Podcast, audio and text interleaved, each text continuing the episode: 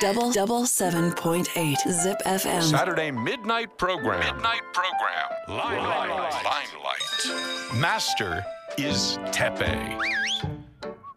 時刻は夜11時半を回りましたこんばんはてっぺいです毎週土曜日のこの時間は僕てっぺいが1時間にわたってお送りしていく新番組ライムライトライムライトというのは舞台で使われるスポットライトのことですこの番組ライムライトは毎回様々なジャンルのゲストを招いてゲストの方の現在過去そして未来という人生の舞台にスポットライトを当てて照らしていくトーク番組なんですが今週はスペシャル企画新婚さんいらっしゃいゲストはこの方ですどうもナビゲーターの清里知世ですよろしくお願いします そう新婚さんいらっしゃいいう企画なんですねそうですよいやありがとうございますそれがみんな一番聞きたいところでしょ うなんで呼ばれたと思ったの確かにいやちょっとあのジップのスタジオとは思えない空間が広がっててドキドキしてるんですけちょっとどなんかこうおしゃれな感はいじネオンおしゃがれスナックネオンが光ってますよそうなんですよあと一緒に写真も撮りましょう、ぜね、ひお願いします、はい、でこの番組はまあ一応架空のスナックという設定でお送りしているのであの乾杯の方をまずあら今日はあのちせいちゃんがお酒を持ってきてくれたということで、はいそうなんです実はですね私今サントリーの水あの水人ソーダの水のアンバサダーをやっていましほてうほうほうほうこれ本当にすっきりしてて飲みやすいのでジンあんまり飲んでなかったんですけどあそうですなよねんか最近結構うまいなって思うようになっはてい、なんか最今近クラフトジンとかも流行ってたりとか流ね行ってますよねすおるし店でもだいぶ目にする機会が増えてきたと思うんですけれども、じゃあこのあ私がいいんですか作っちゃってもちろん作っえてくだこさい濃いめ濃いめ濃いめもちろん濃いめですよ濃いめでいいのもちろんありがとうござまいますいや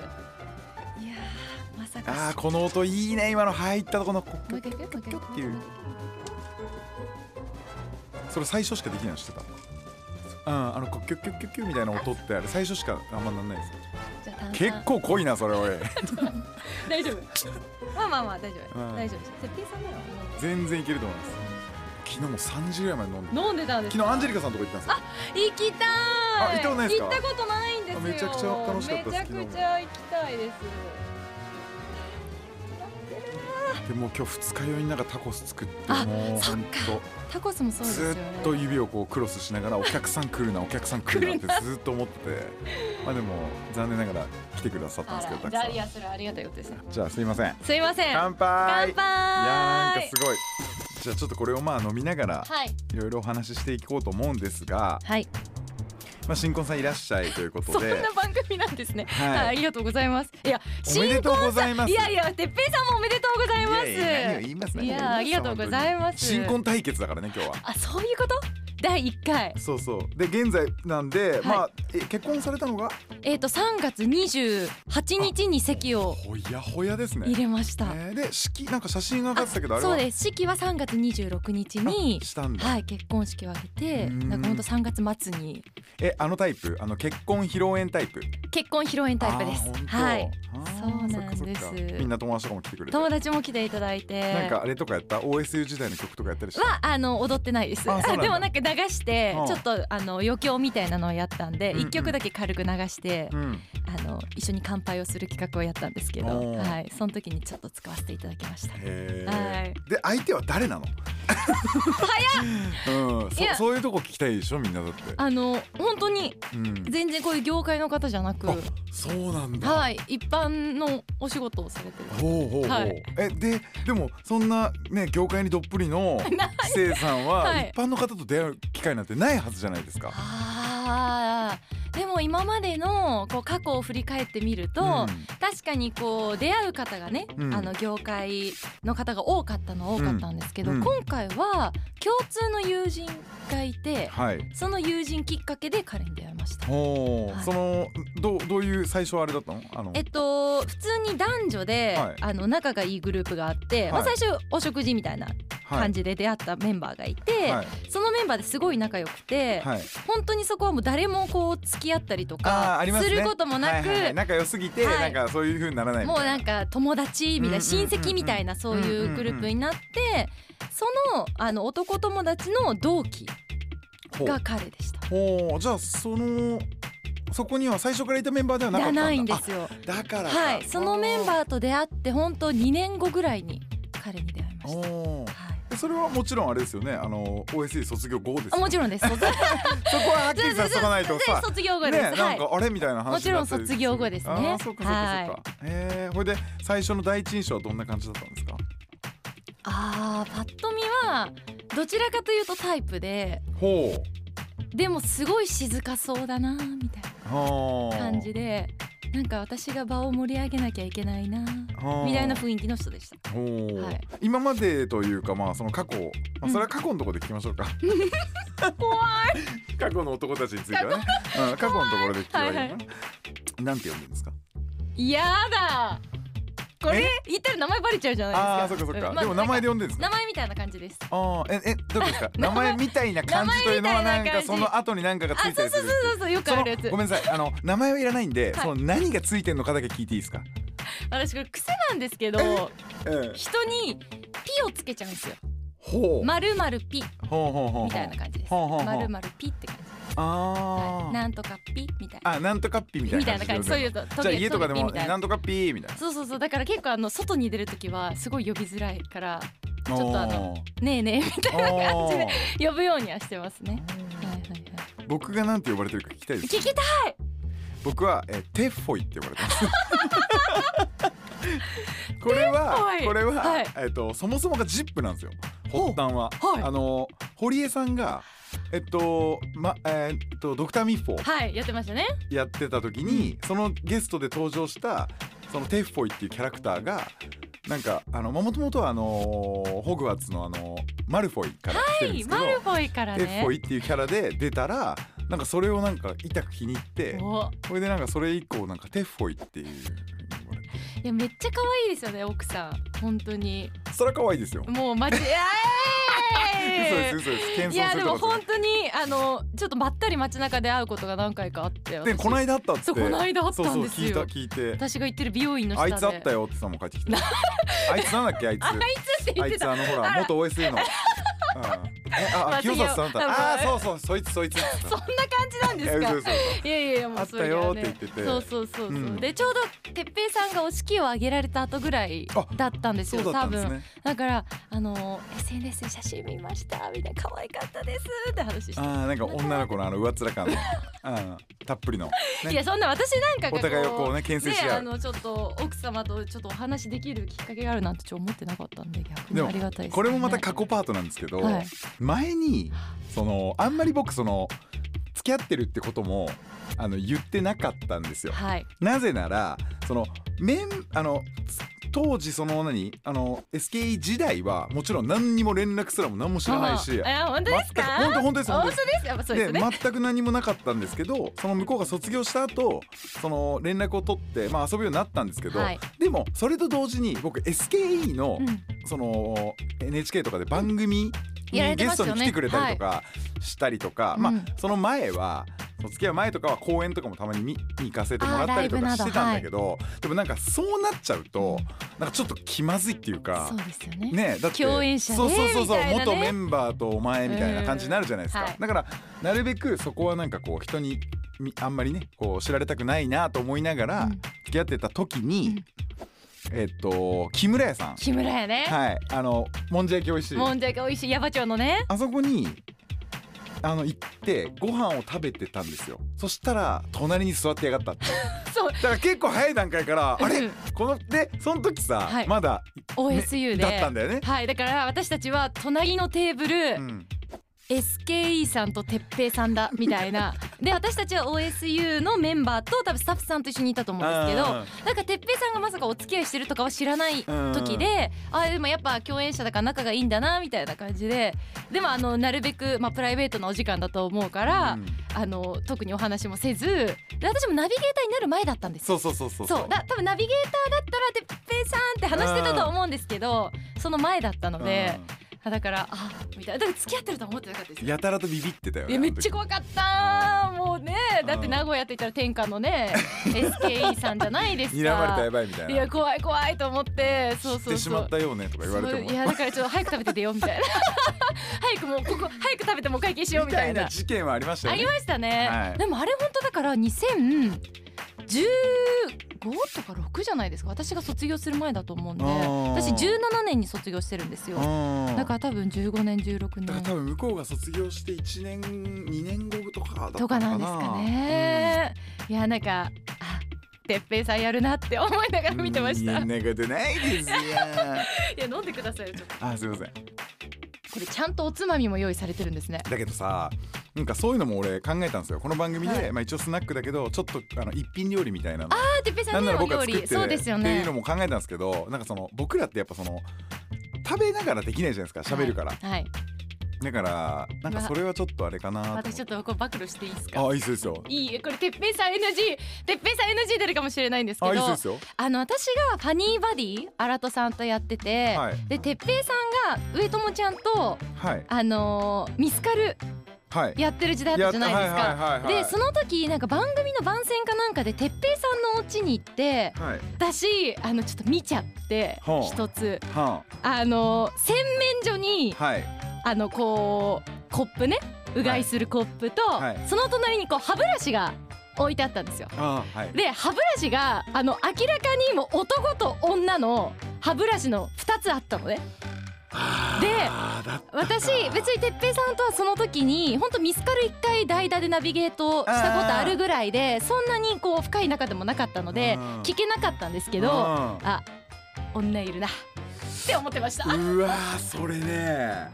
でも多分そうですねそうですよね多分はいだって時期的にそうぐらいぐらいじゃないですあーだかったかもしれないだですっねてそれこそ多分2019とか18ぐらいじゃなああじゃあそうっすわいいやそうですすよねいや僕てっきりその,、はあの洗面所に置いてあるあの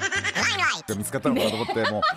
うやべえと思ったんですよ、自 NG 分にしようこの話と NG 思ったこれらもピロピロだよ今あのー今のピロピロしてくださいよえでもそれ本当にそうかなまあでもそうなんだろうなそうであって結よ構俺あのその歯ブラシ捨てんのもったいなくて残してるパターそンうそうそうほんでなんかほらちょっとあのトイレとかの隙間の汚れとかをあの排落水とす口と時かもねそうそうそうお掃除できますもんでねでよしお前はきもう歯ブラシとしてのさ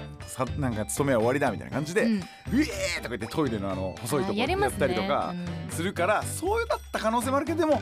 まあいやその歯ブラシではなかったんだろうな。えだってその歯ブラシ自分の使う歯ブラシの隣に並べなくないですかちょっといやだから使い終わった自分のやつをそのままそこにホールドしてる可能青い性もあるなと思っ青いたでなるほどねみたいな言い訳をするからね男は、んそうです ねみたいな言い今言い訳をす訳るからね聞いてるみ男はたいでしたもうんん私がそうそうそうそっかそうそうそうその可能性ありますねううんんうんそうかじゃあまああの本当に結婚して間もないですけど新婚生活をはい楽しんでいるそうですねうんやっとあの3月の本当上旬に引っ越しをしておうあじゃあえそこで初ご ちょっと待ってめんなさいバコーンだよご めんなさい今の今のいやいやあのか彼氏さんがそうだったのかなと思ってごめんなさいごめんなさいあの違います初同棲初同棲であーなるほど私あのもう29年間実家から出た出たことないんですよあでも箱入り娘ですもんいねやまあまあそうずっうんと実家から出たことなくて初めて家族だから父母以外の人とうん過ごす過ごす場所うんみたいな感じででもあの3月まで普通にあの前のビートニックジャンクションがあって、はいずっとバタバタしてたり結婚式があったりでしてたので、うんうんうん本当にこの3月終わって4月の頭今週ぐらいからいろいろ準備なんか買い出しとか行き始めた感じです。ででででで、はいあのこれまで担当してたビートニックジャンクションがはい終わりまして、はいえーこの春から毎週土曜日13時から16時新番組「スパークリングはい」で毎週金曜日の13時から16時「ジョイフル」をシーモさんと一緒にそうジョイフルジョイフルですね。あジョイフルジョイフルっていうのこれそう変わったんですよ一応あのリニューアルっぽいんですけど新番組っていう感じあですそうなんだそうなあんじですゃあ今はジョイフルジョイフルなんだ今ジョイフルジョイフルなんであすーそうなんだ堀江さん一ノ瀬さんがやってジョイフルの次がジョイフルジョイフルっていなう感じるにほどなってるんですうんで、はい でもまずじゃあビートニックジャンクションについてもちょっといろいろはなもうあどっちもいいなどんぐらいやったーいえ3年丸3年やりましあたーそうかでもコロナ禍だったのでやっぱアーティストさんをあのラシックでお迎えするっていうのが最後の2週間ぐらいしかできなくてあーそっかそっかそっかちょっといろいろとねあの悲しかったり悔しい思いもあったんですけど、うん私あの名古屋出身なのでそもそも ZIPFM を知ったきっかけが私あのスタジオラシックで。おーそっかはい、だったのであのすごくこう自分の中では憧れの番組でうん憧れの場所でこう番組をやれてアーティストさんとこう毎日お話できたっていうのはすごくなんか財産になったなという感じですね。なんか俺、うんあのーよくああの石井とかあの北野のとこよく行ってて、 ごめんなさいねよもうあまりにも仲良すぎて、あの成城石井北野エースをもうそのままあの今一瞬誰か分からなかっ石井と北野って呼んでるんですけど、でたよくにラシックで来てくれてた そうてっぺいさんってそれなでんかガラス買い越し物にして、うんそんで出るとうん絶対いるんすよで一人でポツンと寂しそうにほいでなんかあのなんかもうすっごい大好きみたいなファンが2人ぐらいいるみたいあないるいる状況だったからはい俺はこんな手振りに行ったりとかしてありがたバンかったバンバンとかま叩あいてそうねすっごいなんか急に音鳴るなと思ったらてっぺいさんいたりとかあれ正常あ石井と北野に行ってたんです ねそうです石井と北野ですよはめっちゃ面白いはい石井と北野だったんですね、はなるほどいねそうそうそんでよくおお目にねおうんかかりましたけどはいでもゲストものっていうののやっぱ大変さみたいなのもそうですね、ねやっぱそのまあこうやる側としては喋る側としてはそのゲストの情報を全部、うんね、昔から全部インタビュー記事そうですね読んだりとうかんってやってやんないといけないじゃないですか、はいなんかその単価大変さみたいなのは相い当や味わっためっちゃありましたね多分歴代の先輩とかは例えばそういうのをやらなくても才能を持っててた、うんいろいろトークを回せる方多分哲平さんとかもうん多分天才型だからなんで天才方なのみいんやなんかみん小な林拓一郎君とかもめちゃくちゃ俺のこと天才って言うんだけどもう明らかに天才型じゃないですかだと俺が天才だと思うんだったらあなたは凡才だと思うん私はもう盆栽以下ですうけいどやでもねそんないのやでも本当にええ私はもう自分で努力しないとできないタイプだ違かうら違う違う違う聞いて聞いて聞いて、ほんとうんそれねなんか天才って言われる人たちが努力してないみたいな考えのよくあないそうそうそれ俺は違らうかもしれないですけど俺めちゃくちゃ努力してるしうんね陰でねうんで俺はそうですねみんなにすっごい気を使ってるしだから俺自分のこと気遣いだと思ってたのはいそしたらそれ森山直太朗さんと話して超笑ったんだけどだけどある時気づいたみんなはもっと気遣ってんだろうなみんなにだから多分俺はどっちかっていうと天然のそうそう才型な気の遣ってない方なんだろうとあー俺が使ってる木っていうのはみんなが使ってる木のもう全然100分の1とかでだけど俺は自分では気使ってると思ってるからあー自分のこと気遣いだと思ってるし、うんじ俺がやってる努力は多分みんなの100分の1なんだけどでも俺はすっげえ努力してるしってそ思うっでてするよし、ね、うんっていうのがあるのかもしれでもその努力があってこういう形になるっていうのは多分天才型なんですよおー間違いなくない。だけど私は多分人一倍努力をしないと形にならないタイプの人間だから、まああのそうですねそういう毎日ゲストの来る方の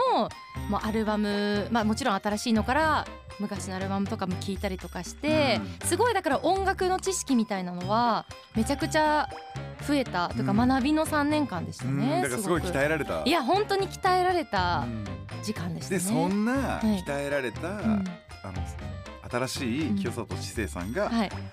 あのあのシーモさんとシーモさんとねねジョイフルジョイフルではいジョイフルジョイフルで共演されるということで、シそうーなんモですさよんはそもそもはいシーモさん一緒に競馬場行ったりとかえあのそう中京競馬場はいうん僕も一回行ったことありますそうはい、で連れてっすてもらあってそうですよね、はいそのお聞きしましたそう競馬場私も競馬実は好きでそうなんだ好きっていうかまあはい競馬好きで、えねー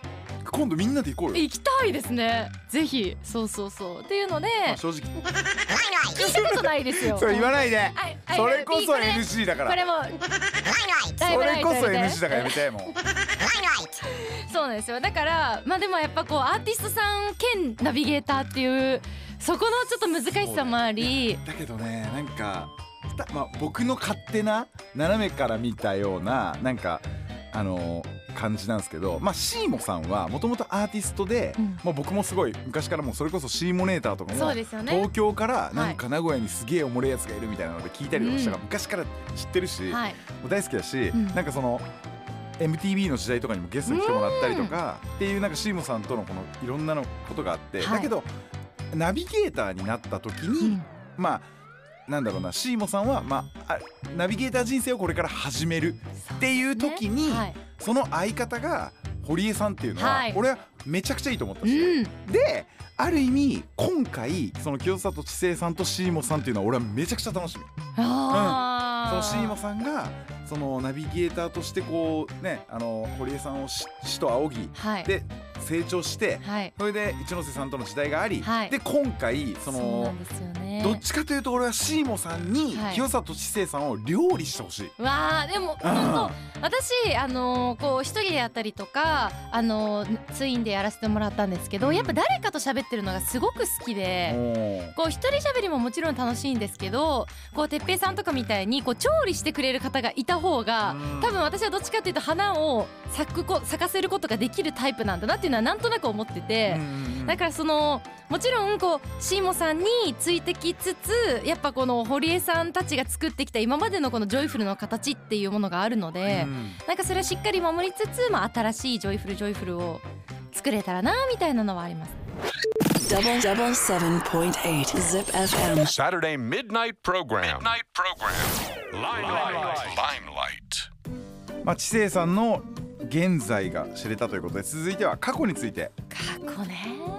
聞いていきたいなと思うんですけど子供時代っていうのは、はどんな子供だったんですか子供の時からでもまあ明るい子で活発的なえ兄弟は一人っ子なんですよ、そうなんだじゃあもう、はい超箱入りだよねまあでも大切に育ててい僕ただおきまし父た様とお母様も一回お会いしてると思いますお挨拶させてもらってあの母に関しては多分番組で電話つないでですよね、めっちゃあそれでその後お会いしてお会いしてますめちゃくちゃ可愛いお母さんで、はいいやいやいやいや、うんそうです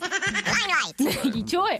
ちょっと今のもう入れてくださいね本当いにやぐらい、ええもう本当に素晴らしいいやいやありあがとうのございますお父様とお母様に育てられいやたそうですねもう本当箱入り娘もう小さい頃から、何やっても可愛い可愛いって言われて、まあそうまあ、勘違いしちゃって、まあまあそうそう勘違いしちゃった、そうそう勘違いしちゃった感じでもあるかもそうですねいやでそもうです本当それぐらいそれぐらい、えー嘘ですででもそ れぐらいい愛つぐ情らいから、はいなんかそのそのなんだろう自分がその、はい表に出るというかねそういうこれねはい、私ちょっと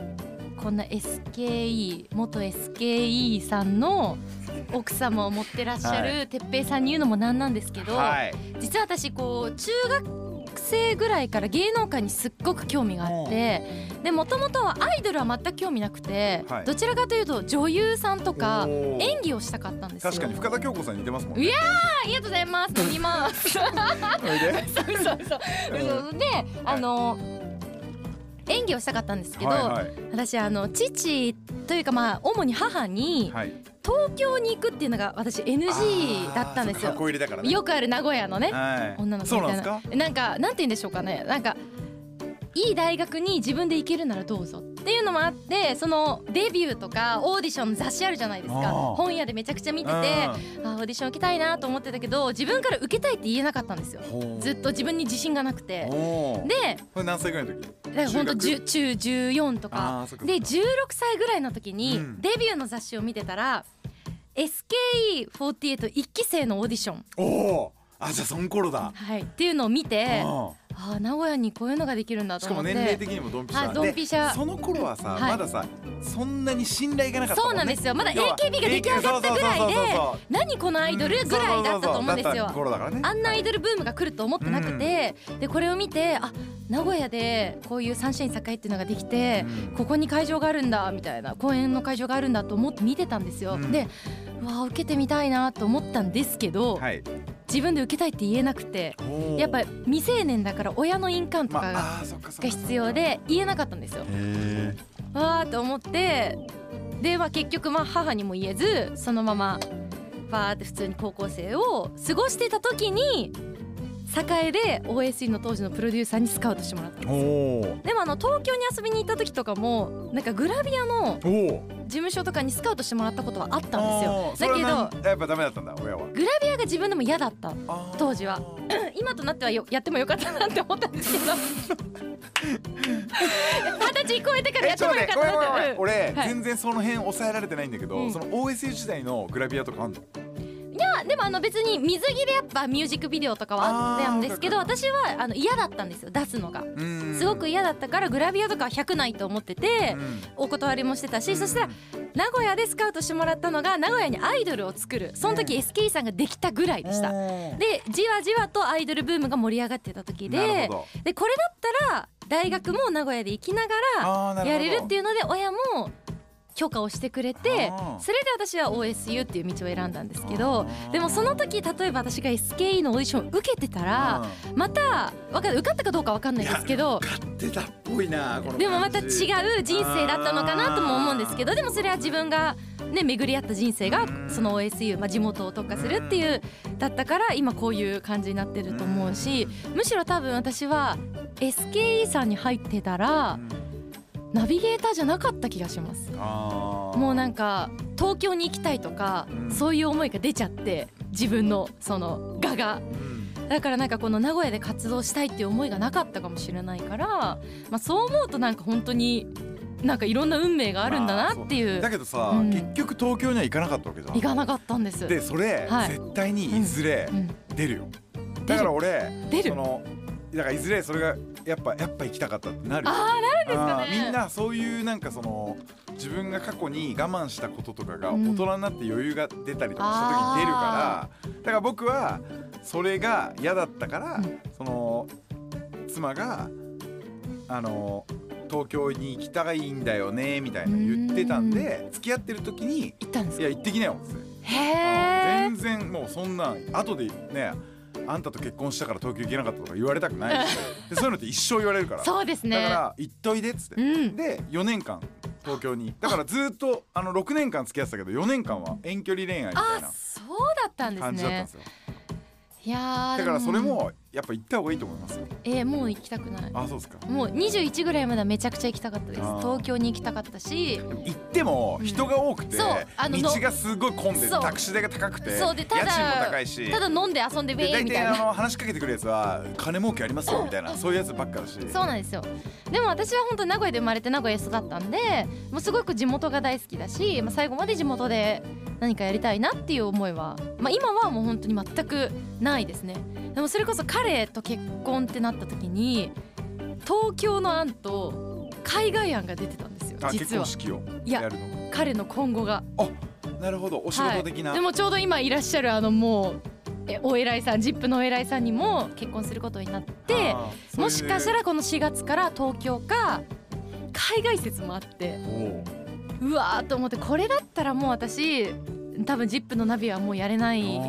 ろうなみたいな思ってたんですけだどからやっぱそれはついて気満々なんだねまあでも逆にそれぐらいがないと名古屋から出るきっかけがないなと思ったんですよね。だったら逆にあの東京だったらまあ名古屋地元実家も名古屋なんで全然いいけど海外だったらもう海外行くしかないなっていやだからそういうとこははい自然にはいなんかそういう風に相手に、あそうっていう合わせたいタイプ、あれなんだねそうなんですあへえ今そうなんかちょっとびっくり本当です私か私はもうこういうのやりたいからみたいな感じかなと思ったいやなんかあ海んたが行くん外だったらあんた単身赴任できないよみたいな感じかなと思っ た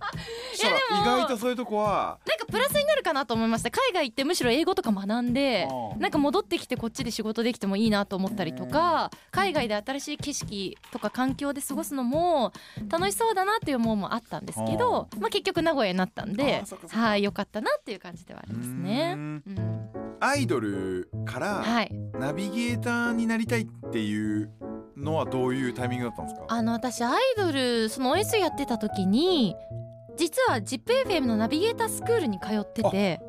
そうなんだ。そうなんですよえじゃあ俺その時にも会ってる。あいやあ会ってないか。で私その時の先生誰だ小畑さんうんとかは先生だったと思うんですけど、あのーそもそもその女優になりたいっていう思いとアナウンサーもいいなっていう思いがあったんですけど、でも名古屋あでそうそうやばいねえですいませんお話失礼いたしましたそういいなってでもいいなやりたいなみたいなでも CA になりたい時とかもありおましたおー。わかるそうそうそういうのいろいろ夢はでもそれはただ大和なでしこ見て松島菜々子可愛いわかるなみわかたいるわなかる。そうそういう感じみんななるでそうみんななるじじゃないですかそういうのはあったんですイけリュどー見てなんかあ先そ生うになりたいみたそいうな。そうそうなりたいみたいな。であのーまあ、があのグループで活動してた時に、まあ、キャプテンで MC 担当だったんですよ。おうで当時のマネージャーがちゃんと喋りの勉強した方がいいって言ってくれ てそれ遠回しにお前うんお前ちゃんと喋り下手言って言ってるそういうことなんですよ。でもも本当に学んだことがなかったんでで ZIPFM のナビゲーターオーディションあナビゲーターオーディションじゃないクール ZIPFM スクールを見つけてくれてそこで通ってたんですよでその12年後は全然別にオーディションとかも受けてなかったんですけど大学卒業した時に友達がこう就職し始めてみんな会社に。いい音鳴りました飲んでください。で自分はなんかこのまま人生どうなるんだろうなと思って年齢的にも22とかだったんですかあねー当時将来を考えなきゃなと思った時にやっぱ喋る仕事がしたいなと思ってうん ZIPFM のオーディションを普通にネットで見つけておーてかオーディションめちゃ見つけるね嘘うんオーディションをネットで見つけてうん本名で受けました本当はいあなんかその清里知性でやってるとえちょっと待ってごめん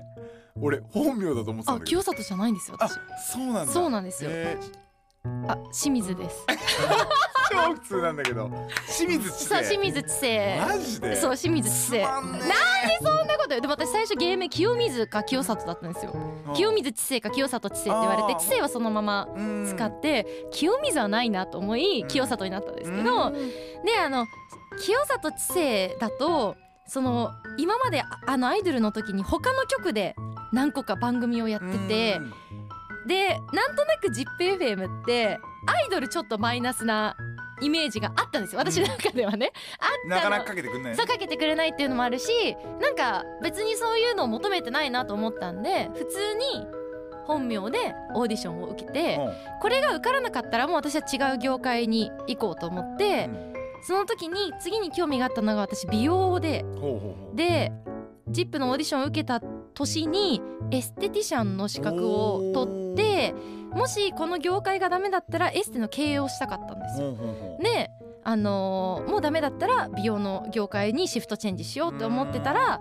まあ、ありがたいことにナビゲーターオーディション受からせていただいてあ今はこっちの道にいるっていう感ーじへーそうなんですよそうそうえそのエッセイっていうのはそう、うん、全般もうねねあもうフェイシャルもボディも両方取りましたあー全部やるはへーい両方取ってなんかだしさうんそういうとこから垣間見える、うん、なんかその自分のなんかことを大事にする感じあめーちゃあるよねなんでしょうかねなんか資格とかそうああのー手に職を私は持ってなかったからうん何か一つあった方がいいなと思ってそのもちろんエステティシャンとして働くのもいいけどどちらかというと私経営うんが自分で立ち上げて、だけどさだけどやりたさいだけどさおあのこの世の中にいる、うん同じように可愛い人たちは、うん、みんなそんなことあんま考えてないと思うんだよね、えー要うはん私可愛いからなんとかなるなーぐらいのあーだけどなんかそういうとこになんかすごいこう、危機感があい常にやありますあるんだよね心配性なんですよそうそうだからそれがすごいうんなんでこんなそんな心配すんのみたいななんか親がいたからなんか本当に何不自由なく過ごせたけど、うん親が例えばないなくなった時にうん自分一人で私は生きていけないなって思っ生きていけるってそんなに可愛いんだからいやいや本当に生きていけないなニコニコしたら生きていいけるよやいやいやいやそんなねあーの可愛いから肉まん以降おまけしたよなんつまあ、人や生っじとけゃばんいいかもしれないけどはいはいはいじゃあ、うん今あの過去パートなんで、はいあのお決まりの質問なんですけど、はい好きな時代に戻れるとしたらいつのどの時代にでもなんか毎年年を重ねること楽しいんですけどはちゃけてたのは間違いなく大学生あそうなんどこだい杉山女学園大学ですねねはいえずっと私中高は清麗中学高校っていう女子校で、はい大学は杉山なんで10年間でも女子校ですねおーでそうですね杉じゃあ山もう男子に興味がもうあってしょうがないしょみうたがいななかったでねでそうなるよね女子校女子ねずーっと女子しかいない世界でそうだからなんかあのあれですよねあの女の子たちだけいるとめっちゃ面白いのに、うんうんそこに一人男が来た途端急に守り出すタイプ、えすっごい分かってるめっちゃそうだよねいるいるほんとそうなんか、うん女の子の前だったら自分が多分まとめるしリーダー的な存在なんですけどそうそうでなんかいろいろやるねそうそうだから OS の時もそうだあったもんねそうですそうですでも男性がいるとなんか控えめになっちゃうタイプです ほんとそういうそういううんまさにそのタイプんでで私学生時代の仲良かったまあメンバーがほんとパリピでうんうんもう一番仲良かったメンバーたちがめちゃくちゃパリピですっごいクラブに行ってたんですよほうほうほうもう本当に大学時代に大学時代そのに大学時代行ってたクラブっつうのは ID ID あー ID からのちょっとイビザも寄ってかないみあたいでなもっ私イビザ行かなかったんですあそうなよんだ ID ってラーメン行って帰るタイプあでーなるほそどうイビザまで元気なかってたことは、えっと、ID モッコスコースあ大好きモッコスのラーメン美味しいですよねあーほんとその通りちょっでと今日は気分が違うからん納豆ラーメン行ってみようかなみたいな ね、えぎょえそうう美まい味しいですようまねいチャーハンセットにしちゃってうんねそうそう炭水化物コンポでそうそうそうやってたんですようんでまあ大体その後カラオケ行ったりとかしてカラオケで友達が幸せな時は西野カナの曲を歌いほうほうほうほうちょっとなんか誰かが別れたりとか辛い恋愛の時は加藤ミリアの曲なるほをどね歌ってあーみんもうな時代でがねそう涙を流すみた時代いな、がねもう平成のあるあるうんな20代だったの平成では良かったなそうですね、うんここでそんな平成の時の思い出ソングをお一曲お届けしましょう Double double seven point eight zip FM. Saturday midnight program. Midnight program. Limelight. Limelight. 最後は、えーこれから先未来のことについてうんお聞きしていきたいと思います、なんか今後はいまあ仕事とか、まあ仕事以外でも、はいなんかやりたいなと思ってることとか私2つあるあってほうまあ、一つはもちろんこのお仕事が続けられるならやりたいんですけど、あのー今言ったさっきの経営何かこおうー自分で会社を立ち上げて大きくしたいっていうざっくりとした夢がまず一つはあっておーでそれでなんならなんか ZIPFM とかにスポンサーとかも持ってきたいぐらいは大あきい会社を建てたいっていうのがまず一つの本当にざっくりとした目標があってでもう一個は私すごく子供が大好きでうんでこれは多分自分が子供ができてからじゃないと分かんないと思うんですけど、赤ちゃんのフェスをやりたいちょちょっとごめんごめんなさい。えっと DJ が赤ちゃ ん、えー呼ばれてるバンドも赤ちゃん、でえっと運営も赤ちゃんえ。ベイビーフェスみでたいもうなあの PA さんも赤 ちゃん。あーもうダメダメじゃないですか。よだれでベッタベタだよじそゃのあ辺。べいやうん別に関わるのは大人でいいんですけあーそういうこどとですね。赤ちゃんが楽しめるようなは場所を提供したいあなるほど。って思いがあって赤ちゃんフェス。そう最初は会議室でもいいんですよ、うん会議室からどんどん大きくしてって最終的に久屋とかに芝生とか引いてはなんか赤ちゃんが本当楽しめるような赤ちゃんのスポンサー赤ちゃんの洋服とあか赤ちゃうんなるほのどあおもちゃの西松屋さんとか西松屋さんとかをこうスポンサーに持ってきて、なんかはい持っこてきてう持ってきてっていう言い方もあれですけど言い方よ。なんかその赤ちゃんも楽しめるし赤ちゃんのご両親も楽しめるようななるほどね。な複ん合か的な。そうです私そのフェスの雰囲気がすっごく好きで用水ゾーンとかね、いやほんとあもういもういもう生まれてきたけどよもう一回用水を味わいたいそんなん濃度をねそれはないあの用水それはなとい同じ濃度にしてそれはないけどそこにつけつけつけそうやりすぎそれはやりすぎですけどでもなんかそういうなんか自分が楽しい場が好きだから楽しい場を提供できるような、うんそういうきっかけじゃないけど企画みたいなのをいつかやりたいなっていう思いがんそうですその2つかなへーやりたいのは。えその個人的な自分、はいはいまああの清里知性としては、あのなんかこう将来的にやっぱ子供だったりといやーか、でも欲しいですね子供めちゃくちゃ好きで、うやっぱ子供できてからじゃないとわからない気持ちって絶対あると思うのでん、だしその、うんあの子供ができるために必要な行為はしてるんです か本当やばくない何を何を何を言ってるの本当にこれさ本当にこれももうですよねあー完ごめんなさい全に訴えるやめて訴えないでですよごめねんなさ今いのごめんなさいの飲んでからごめんなさい飲んだり許しますはい飲んだり許しますはい早いなさすがもうもう一個や